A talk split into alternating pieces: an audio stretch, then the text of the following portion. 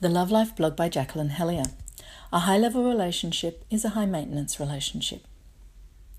The clients and retreat participants I see tend to be pretty together type of people with a mature attitude to life and relating. So I don't get too many couples who want to stay flatlining or locked in conflict.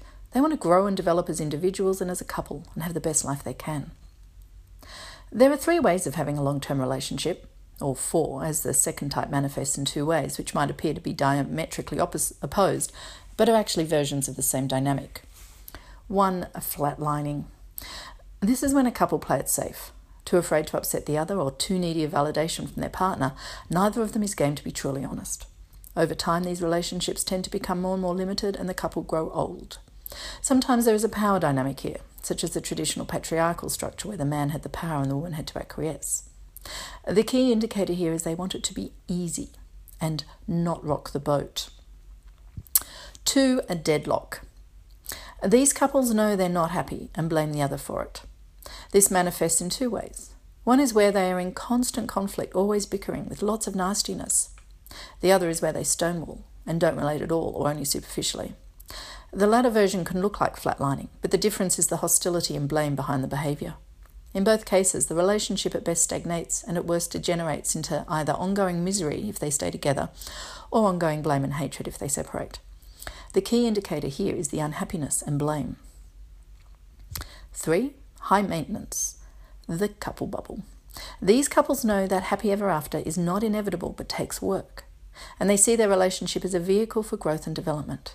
They work together as a team through the ups and downs of life, embracing their differences, challenging each other, supporting each other, and always being absolutely honest, radically honest.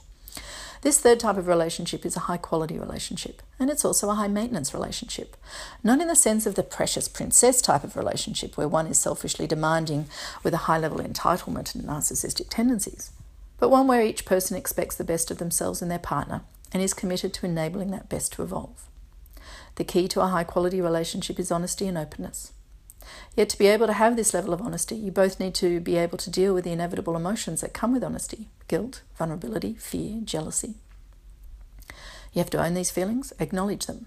It's essential that you don't avoid or suppress the feelings. It's equally as important that you don't blame the other for these feelings, or you're in deadlock. And definitely do not pull back from your partner for fear of these emotions, or you're flatlining. To be this aware and this open requires each of you to have a high level of self awareness and high level communication skills. This isn't easy. These are skills and qualities that have to be developed. They don't come naturally. Having a high level relationship takes dedication and focus. That might sound daunting, but it's actually wonderfully empowering to be able to relate with compassion and empathy, assuming the best of your partner, and always seeking to understand and grow. This way, you co create a couple bubble where your relationship supports and nurtures you, so that the challenges of life become more bearable because you share them together, and the joys of life become more joyful because you share them together.